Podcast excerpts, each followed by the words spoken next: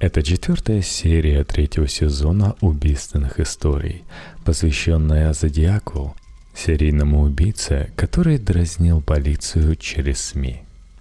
Как вы помните, полицейские столкнулись с убийцей таксиста, но отпустили его из-за того, что по ошибке им сообщили, что подозреваемый является чернокожим. Утром 16 октября полицейские Фуке и Зелмс официально заявили руководству о том, что уверены в своей встрече с преступником вечером 11 октября. Как видно, несколько дней напарники колебались. В конце концов, после внимательного ознакомления с фотороботом и словесным портретом Зодиака, они отбросили свои сомнения и рассказали о встреченном неподалеку от места преступления коренастом белом мужчине. В тот же день Фуке и Зелмс были тщательно допрошены инспектором Тоши. Кстати, патрульные сумели уточнить некоторые детали облика убийцы, и их свидетельства следует признать весьма существенной помощью следствию. После 16 октября 1969 года уточненный фоторобот Зодиака стал распространяться по всей территории США. И с этого момента слава преступника вышла за пределы Калифорнии. Этот момент предопределил в дальнейшем весьма любопытный поворот настоящего сюжета. В среду 22 октября 1969 года в полицию города Окленда около 2 часов ночи позвонили по телефону. Мужской голос быстро и отчетливо произнес следующее. «Это говорит Зодиак. Я хочу, чтобы вы связались с Ли Белли. Если вы не можете добыть Белли, я согласен на Мел Белли. Я хочу, чтобы на канале 7 состоялся мой разговор с ним 1 на 1. Я буду общаться по телефону». Произнеся все это, звонивший повесил трубку, и дежурный полицейский не смог вовлечь его в разговор. Ли Белли, о котором упомянул звонивший, был известнейшим в США адвокатом. Этот человек защищал крупнейших мафиози, но по-настоящему общенациональную известность он приобрел после того, как в 1965 году сумел раскрыть знаменитого серийного убийцу, известного под кличкой «Бостонский душитель». Мастер пиар-компаний, замечательный оратор, наделенный выдающимся полемическим даром, Ли Белли весьма заботился о своем имидже борца с властью, и потому был весьма популярен у американской публики известного сорта. В качестве современного отечественного аналога Ли Белли можно назвать журналиста Александра Невзорова. Поэтому желание Зодиака установить контакт с Ли Белли отнюдь не показалось полицейским бессмысленным. Но, видимо, и сам звонивший понимал техническую сложность быстрого установления контакта с известным адвокатом, проживавшим на восточном побережье США. И потому он назвал и альтернативную персону – калифорнийского адвоката Мела Белли. Прежде чем побеспокоить адвоката, полиция дала прослушать запись телефонного звонка нескольким лицам, слышавшим уже голос Зодиака. Все они выразили сходное мнение. Скорее всего, звонивший действительно был тем, за кого себя выдавал. После этого было решено привлечь к работе Белли. Адвоката привезли в студию телеканала 7, откуда в 7:00 началась прямая трансляция утренней информационной программы. Адвокат был представлен аудитории, на вопросы о которой ему предстояло отвечать. Это была, так сказать, официальная фабула. На самом деле, разумеется, и Белли, и полицейские ждали звонков только одного зрителя – Зодиака. И уже в 7:10 в студии раздался. И слабый, дрожащий голос сообщил, что это он звонил в 2 часа ночи. Оператор немедленно включила громкую трансляцию, и Мел Белли вступил в диалог с анонимом. Разговор оказался недолгим. После нескольких общих фраз звонивший бросил трубку. Следующий звонок от лица, выдававшего себя за Зодиака, прозвенел через 10 минут. Адвокат поинтересовался у звонившего, как ему следует называть его. «Зовите меня Сэм», – пробормотал тот и закончил на этом разговор. Эти странные звонки продолжались вплоть до 9:30. Менее чем за 2,5 часа неизвестный позвонил в студию 35 раз. Ни один диалог не длился более 1,5 минут. 12 диалогов телефонного анонима с адвокатом попали в телевизионный эфир. Все они звучали довольно бессмысленно. С каждым звонком напряжение полицейских нарастало. Они очень скоро поняли, что голос звонившего не имел ничего общего с голосом настоящего зодиака. Вместе с тем полиция была уверена, что первый звонок в 2 часа ночи сделал настоящий преступник. У следователей была надежда, что в какой-то момент в студию позвонит настоящий зодиак. И вот тут-то было очень важно быстро опознать его голос и дать команду дежурным группам приступить к поиску и задержанию преступника.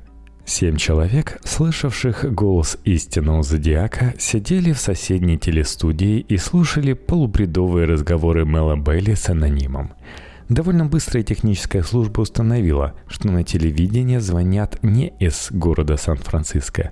Уже к концу первого часа стал точно известен телефонный номер, которым пользовался анонимный абонент, и адрес, по которому этот телефон был установлен. Вряд ли полицейские сильно удивились, когда узнали, что зодиак с дрожащим голосом звонит из здания психиатрической лечебницы в городе Напа, штата Калифорния. Местная полиция немедленно оцепила лечебницу, но внутрь не входила по просьбе коллег из Сан-Франциско. Те надеялись, что в конце концов объявится настоящий зодиак. Но этого так и не произошло.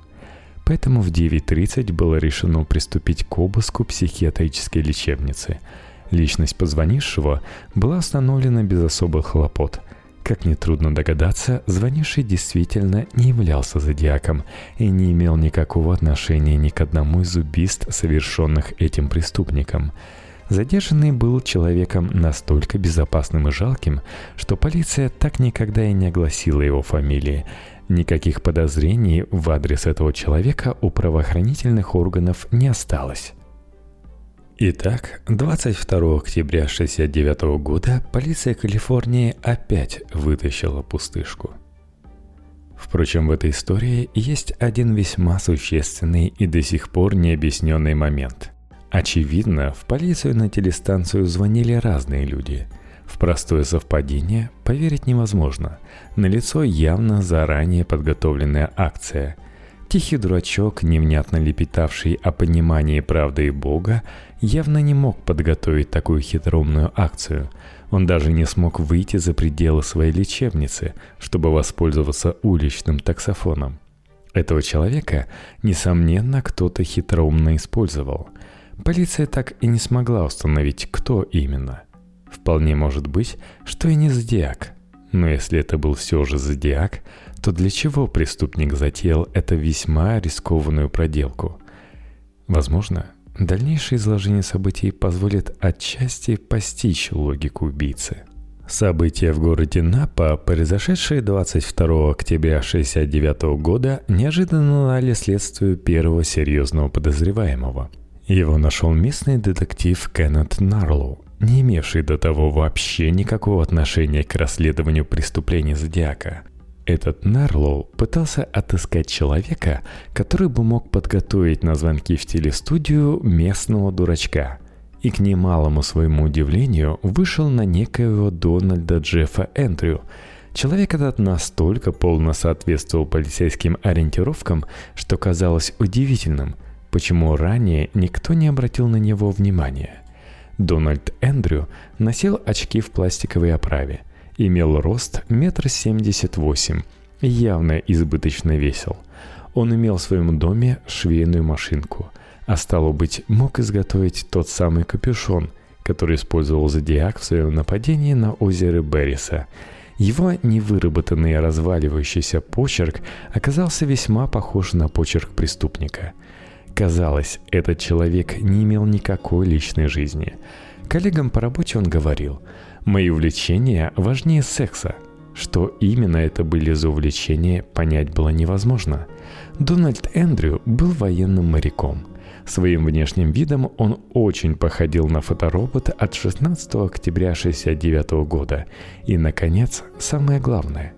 Летом 1969 года этот человек жил в городе Валеджо, откуда уехал вскоре после убийства Дарлин Феррин.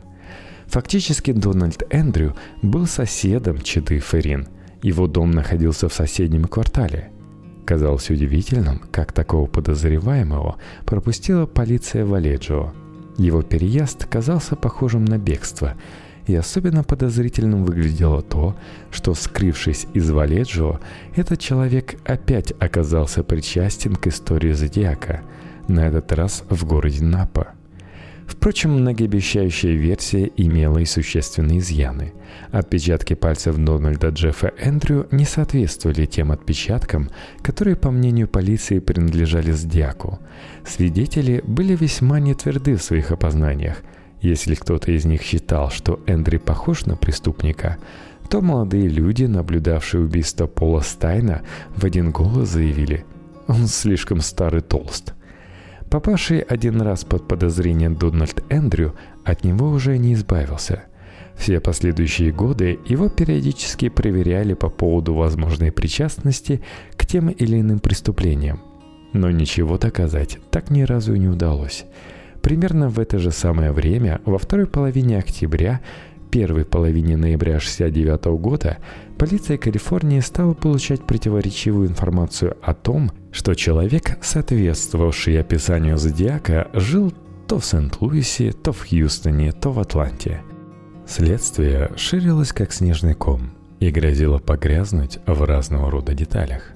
Между тем, 8 ноября 1969 года редакция газеты «Кроникл» города Сан-Франциско получила новый опус преступника. На конверте с традиционной для Зодиака двойной оплатой доставки была сделана надпись: «Пожалуйста, мчитесь к редактору». Зодиак, видимо, считал свои писания исключительно важными и претендовал на безраздельное внимание. Внутри было вложено письмо и открытка. «Я полагаю, вы нуждаетесь в хорошем смехе, прежде чем вы получите плохие новости. Но все же, некоторое время вы не будете получать новостей. Постскриптум. Вы могли бы напечатать это новое послание на передовице. Я становлюсь ужасно одиноким, когда меня игнорируют. А в одиночестве я могу сделать мою вещь». Декабрь, июль, август, сентябрь равно 7. Текст письма любопытен тем, что в нем Зодиак прибег к ставшему впоследствии традиционному для него подсчету своих жертв. От письма к письму число этих жертв постоянно возрастало, но никаких подтверждений своим подсчетам преступник более не приводил. Вполне может быть, что растущее число жертв выражало жажду самоутверждения убийцы и являлось своего рода бравадой. На следующий день, 9 ноября 1969 года, редакция все той же газеты «Кроникл» получила новое письмо Зодиака. Из всех посланий преступника это самое большое по объему – 6 страниц. Письмо было посвящено как разбору некоторых обстоятельств убийства Пола Стайна, так и описанию взрывного устройства, которым Зодиак грозил уничтожить школьный автобус. Прежде всего, эти послания красноречиво продемонстрировали присущую Зодиаку специфическую манеру выражать мысли, известную у литераторов как словесная слепота, а у психиатров – дислексия. Строго говоря, это не болезнь, а частичное расстройство мышления, при котором затрудняется процесс словооборота при составлении фразы. Другими словами, человек, начиная предложение, оказывается не в силах его правильно окончить. Дислексия не связана напрямую ни с образовательным уровнем, ни с психоэмоциональным состоянием человека, то есть не зависит от волнения. Яркими примерами людей, страдающих словесной слепотой, из наших современников являются президент США Буш-младший и отечественный правозащитник Ковалев. О лицах этой категории не следует говорить без шпаргалки, поскольку попытка сказать самостоятельно даже несколько фраз превращается для слушателей в пытку. Зодиак, скорее всего, страдал дислексией. На это указывали уже первые его послания. Прочтение же ноябрьской писанины окончательно убедило криминалистов, что перед ними творчество вовсе не малообразованного человека. Неоднократное использование в тексте математических знаков «плюс», «равно» указывало на неспособность автора выстроить правильную фразу филологическими инструментами. Предложения Зодиака нередко перетекали из одного в другое без должного смыслового разделения. Более того, письма порой содержали внутренние противоречия, которые сам автор, скорее всего, не видел. Вне сомнения, что и как всякий человек, склонный к самолюбованию, он перечитывал свои опусы, но все равно оказывался не в силах самостоятельно устранить смысловые дефекты написанного текста. Следующим моментом, важным для правильной оценки личности преступника, представляется анализ описания взрывного устройства для уничтожения автобуса со школьниками. Письмо от 9 ноября прямо-таки дышит самодовольством. Зодиак, видимо, был чрезвычайно доволен своим изобретением. Из рассмотрения технической стороны вопроса по существу видно, что преступник предполагал использовать автоматический подрыв заложенной мины при размыкании предварительно замкнутой электрической цепи. В роли размыкателя должна была оказаться крыша автобуса. Взрыв должен был происходить автоматически при пересечении автобусом светового луча, пущенного через проезжую часть дороги и возвращенного обратно зеркалом. Легковые автомобили, по мысли Зодиака, должны были проезжать ниже светового луча, не вызывая тем самым срабатывания мины. Преступник, описывая свое изобретение, пустился в такие детали, которые без сомнения можно считать несущественными, чего только стоит упоминание о картонных трубках, выкрашенных изнутри черным. Но при этом обошел молчанием самый важный с точки зрения любого опытного подрывника вопрос об инициировании подрыва. Почему так случилось, догадаться нетрудно. Зодиак просто не знал, как на практике надежно и безопасно инициировать детонацию взрывчатого вещества.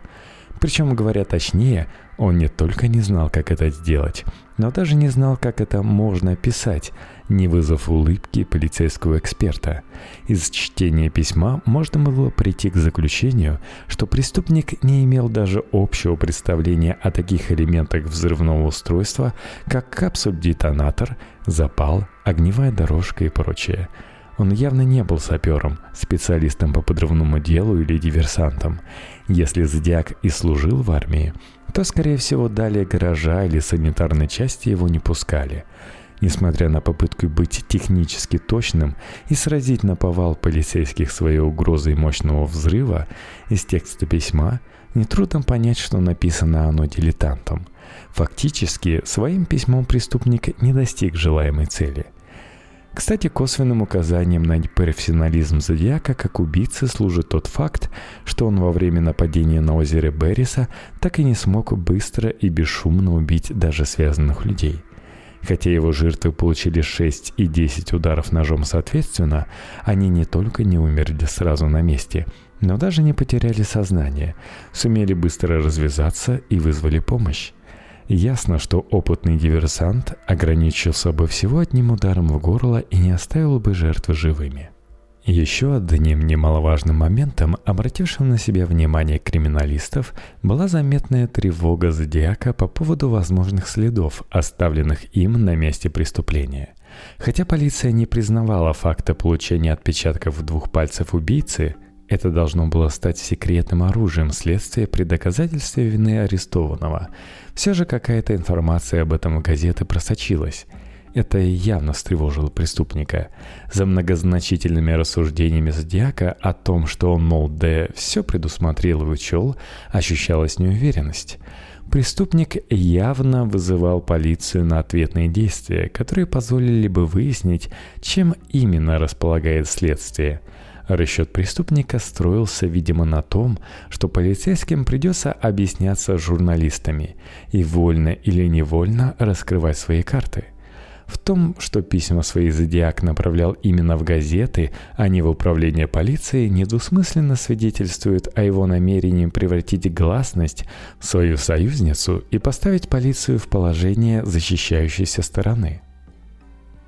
Для работы с письмами Зодиака в редакции газеты «Кроникл» был установлен особый режим. Только журналист Пол Авери работал с корреспонденцией, связанной с преступлениями Зодиака. Никто, кроме него, не имел права без санкции полиции знакомиться с редакционными материалами по этому вопросу. Авери аккуратно снимал копии всех писем для редакционного архива, а оригиналы без промедления передавал в полицию. Поскольку никто, кроме Пола Авери, не мог видеть в редакции писем преступника, это исключало несанкционированное распространение информации. Журналист и полицейские работали в полном взаимопонимании. Авери не предпринимал ничего, что могло оказаться не в интересах расследования. Когда инспектор Тоши попросил журналиста во избежание паники в городе ни при каких условиях не оглашать содержание письма от 9 ноября 1969 года, Авери пообещал это ему и сдержал свое слово. Многие годы текст письма был засекречен, и только в 1996 году криминологи Освальд и Рускани получили разрешение полиции Калифорнии придать его гласности. Благодаря этому можно считать, что своими письмами от 8 и 9 ноября 1969 года Зодиак ничего не добился. Он шантажировал город угрозой подрыва школьного автобуса, но горожане о шантаже не узнали, и потому никакой паники не возникло. Полиция же восприняла угрозу преступника серьезно и со своей стороны приняла меры превентивной профилактики. Были проверены маршруты всех школьных автобусов, и в тех случаях, когда они представлялись небезопасными, их должным образом изменили. Были проинструктированы водители автобусов. Дорожной полиции было предписано демонстрировать максимальную активность в часы утренней и вечерней перевозки школьников. Полицейские предполагали, что подобная активность помешает преступнику установить или привести в действие уже установленное взрывное устройство. Шло время. Закончился ноябрь. Почти миновал декабрь. Ничего не происходило. Зодиак исчез и ничем себя не проявлял. Адвокат Мел Белли, тот самый, что 20 октября 1969 года вел переговоры с псевдозодиаком из телевизионной студии, получил 27 декабря по почте странный конверт. На его оборотной стороне от руки была сделана надпись «Merry Xmas плюс New Year». В конверте были вложены рождественская открытка, письмо и кусок ткани с пятнами бурого цвета. «Дорогой Мелон, это говорит Зодиак, и я желаю вам счастливого Рождества. Одна вещь, о которой прошу вас, пожалуйста, помогите мне. Я не могу достигать из-за этой вещи во мне, это непозволительно мне. Я испытываю чрезвычайные трудности, чтобы сохранять самообладание. Я боюсь, что я опять буду терять самоуправление, и тогда, возможно, появится 9 плюс 10 жертвы. Пожалуйста, помогите мне. В настоящее время дети в безопасности, поскольку нужна большая подготовка, да и механический триггер требует много работы. Но если я не сдержусь, то стану неуправляем для самого себя, плюс установлю бомбу. Пожалуйста, помогите мне. Я не могу оставаться под самоконтролем слишком долгое время». Из текста послания адвокату стало ясно, что автором его был человек, выдававший себя за Зодиака. Белли сообщила о полученном письме в полицию. Проведенное криминалистическое исследование показало, что присланная ткань является фрагментом рубашки Пола Стайна и залита кровью погибшего таксиста. Тем самым отметались все сомнения в авторстве. Письмо Мелвину Белли от 27 декабря 1969 года действительно написал Зодиак. Из текста письма становилось ясно, что теперь преступник число своих жертв считал ровным 8, а 8-й жертве он прежде ничего не сообщал, и у полиции не было никаких оснований считать это заявление соответствующим действительности. На первый взгляд, письмо от 27 декабря 1969 года производит впечатление написанного сумасшедшим в момент прояснения сознания. Оно могло бы показаться спонтанным криком души, но внимательный анализ текста оставлял серьезные сомнения в его обдуманности.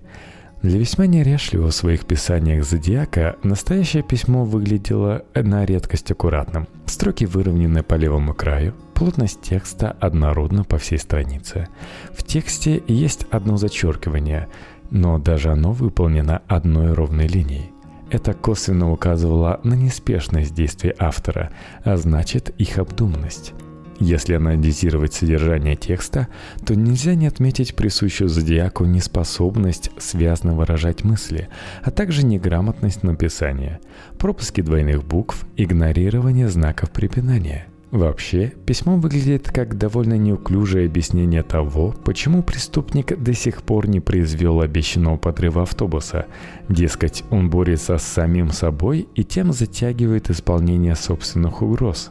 Именно эта уловка, как представляется, наиболее точно объясняет причину появления письма от 27 декабря. Разумеется, адвокат не преминул подыграть Зодиаку. Белли через газеты объявил, что готов вступить в контакт с человеком, пославшим ему поздравления с Рождеством и просьбу о помощи. Однако Зодиак никак не отреагировал на это и более к Мелвину Белли не обращался. Кстати, появление рождественского послания увеличивает правдоподобность версии о том, что 20 октября 1969 года именно Зодиак звонил в полицию в 2 часа ночи. Преступник явно был наслышан об адвокатских успехах Белли и, возможно, рассматривал этого юриста как потенциального посредника в возможных переговорах с властями. Впрочем, подобное утверждение является всего лишь версией. Преступник снова исчез. Проходил месяц за месяцем, закончилась зима, а о Зодиаке ничего не было слышно. Предполагать, в чем причина подобного затишья, было бы делом явно неблагодарным. Преступник мог уехать из Калифорнии, попасть в тюрьму за какое-либо правонарушение, заболеть, покончить жизнь самоубийством.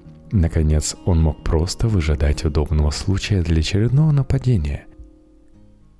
В начале 6 часа вечера 22 марта 1970 года автомобиль 23-летней Кэтлин Джонс двигался по автостраде номер 132. В нескольких милях от города Модеста, округ Сан-Жоакин, автомобиль Кэтлин подрезала большая светлая машина, отчаянно гудевшая и подававшая сигналы фарами. Когда Кэтлин остановилась, водитель, обгонявший машины, сказал женщине, что у нее вот-вот отвалится заднее колесо. Далее он объяснил, что еще на Берт-Роуд обратил внимание на это колесо и специально догнал машину Кэтлин, чтобы предупредить хозяйку. Женщина поблагодарила, а незнакомец, воодушевившись, заявил, что готов лично закрутить гайки на колесе. Он вылез из своей машины с инструментом и занялся колесом. Сама Кэтлин Джонс своего места за рулем не оставила. С ней в автомобиле находилась грудная дочка Дженнифер, и мать не хотела оставлять ее без присмотра. Любезный незнакомец, повозившись какое-то время с разводным ключом, заявил, что колесо закрепить невозможно. Все резьбы сорваны, и необходимо обратиться на станцию техобслуживания.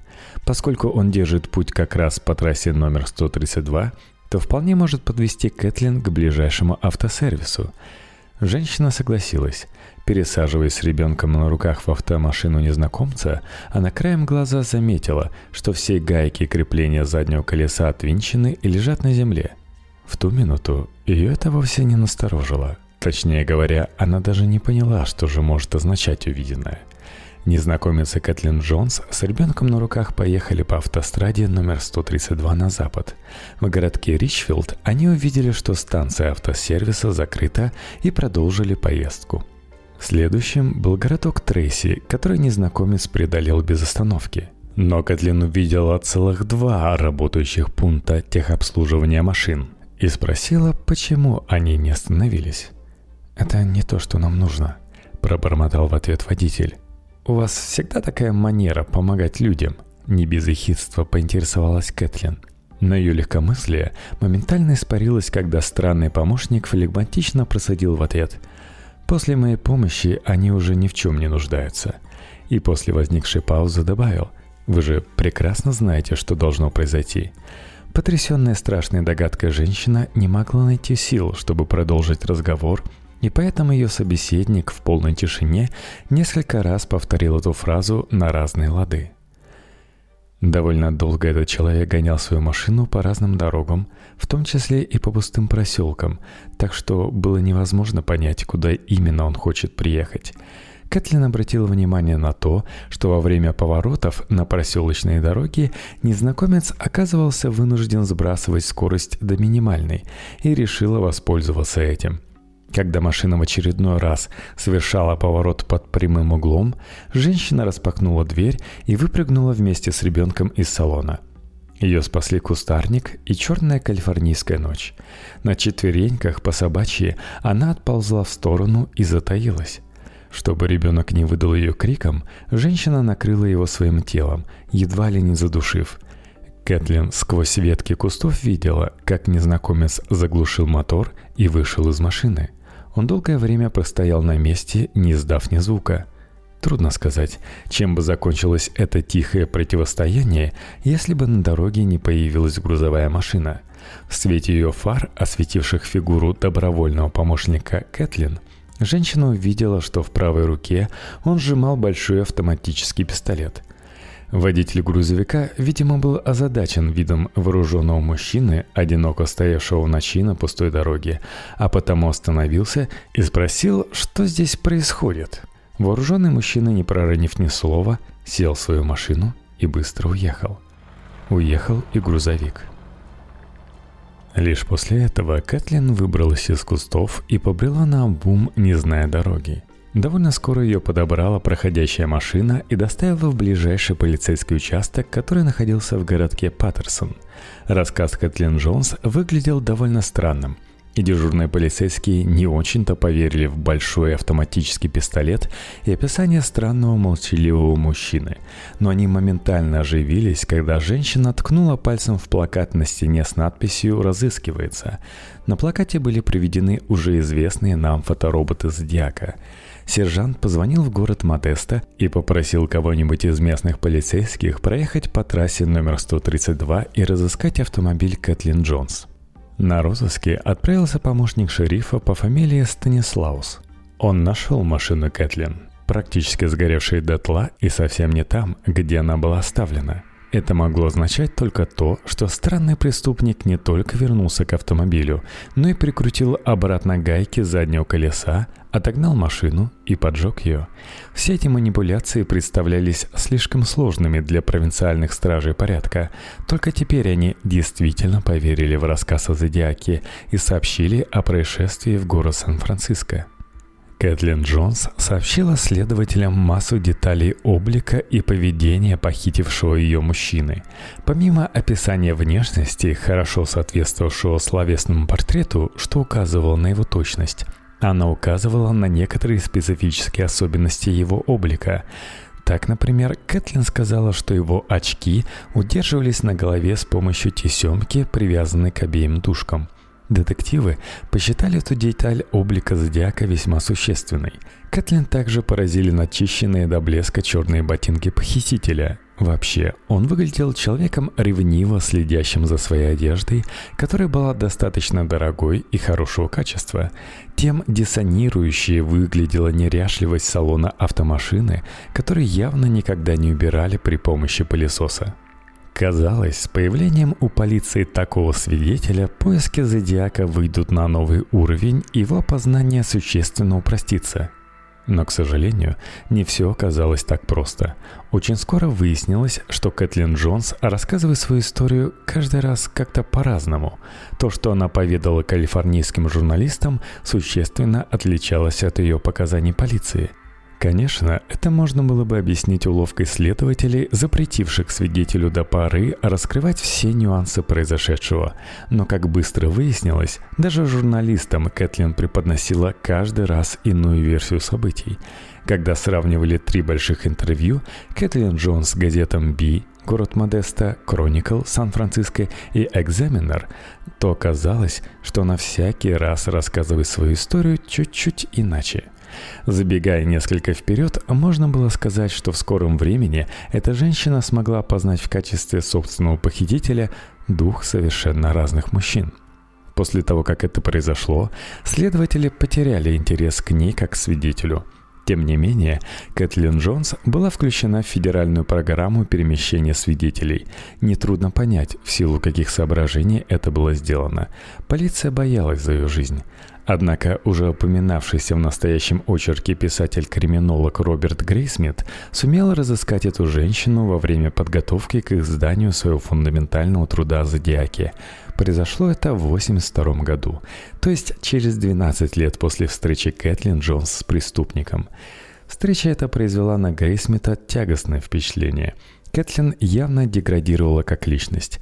Во время интервью она даже не смогла вспомнить, была ли замужем весной 70-го года. Понятно, что Кэтлин Джонс была плохим свидетелем для суда. Весной 70-го года расследование преступлений Зодиака вступило, казалось, в новую фазу. Благодаря разоблачению преступной деятельности секты Мэнсона, ее членов стали проверять на возможную причастность к тем или иным нераскрытым преступлениям на территории штата Калифорния. С немалым удивлением полицейские обнаружили, что один из последователей Мэнсона, некто Брюс Дэвис, весьма точно соответствовал описанию Зодиака. На тот момент времени предположение, что Дэвис – это Зодиак, имело ряд существенных достоинств. Последователи Мэнсона подозревали в совершении преступлений ритуальных по своей сути, то есть вызванных побуждением религиозно-мистического фанатизма. Хотя они сами опровергали ритуальность содеянных убийств, в начале 70-го года полной ясности в этом вопросе еще не было. Если Зодиак был придуман в секте Мэнсона, то это прекрасно объясняло совершение убийств, весьма не схожих по своей манере. Просто в разных случаях действовали разные мужчины, похожие внешне друг на друга. Участие в преступлениях Зодиака нескольких человек прекрасно объясняло многие рискованные и малопонятные на первый взгляд действия преступника. Так, например, пока настоящий убийца уезжал из города Валеджио на замеченном свидетелем автомобиле, другой, ничем не рискуя, звонил в полицейское управление из расположенной рядом будки телефона-автомата. И правда, многие ситуации проще всего было объяснить действием группы лиц, а не преступника-одиночки. При этом Дэвис не имел алиби на время совершения Зодиаком своих преступлений, что неудивительно, принимая во внимание образ жизни членов коммуны Мэнсона. Было известно, что последователи Мэнсона активно включились в распространение наркотиков на территории Калифорнии и с этой целью много ездили по территории штата. Бывали они с этой целью и в городе Валеджио. Полиция предполагала, что там Брюс Дэвис мог познакомиться с Дарлин Феррин и убить последнюю в результате возникшего конфликта. В целом, эта версия довольно неплохо объясняла многие нюансы преступной деятельности Зодиака и имела много сторонников. Историк криминалистики Ховард Дэвис, однофамилец подозреваемого, написал довольно объемное и обстоятельное исследование, в котором постарался всесторонне проанализировать данную версию. Он не мог не отметить и ее весьма серьезные изъяны. Например, подозреваемый не носил очков и вплоть до заключения в тюрьму имел длинные волосы, как и полагается настоящему хиппи. С длинными волосами и без очков Брюс Дэвис, в общем-то, мало походил на фоторобот Зодиака. Очень важно, что весной 70-го года его не смогли опознать родные и двоюродные сестры Дарлин Феррин. Хотя к тому времени прошло менее года с того момента, когда они предположительно видели ее убийцу. Завершая разговор об этом, следует сказать, что полиция Калифорнии и ФБР потратили много сил и времени на всестороннюю проверку как самого Брюса Дэвиса, так и остальных членов секты Мэнсона. В ходе этой проверки были вскрыты многие противозаконные действия этих лиц, но никакого фактического материала, подтверждавшего их причастность к преступлениям Зодиака, получено не было.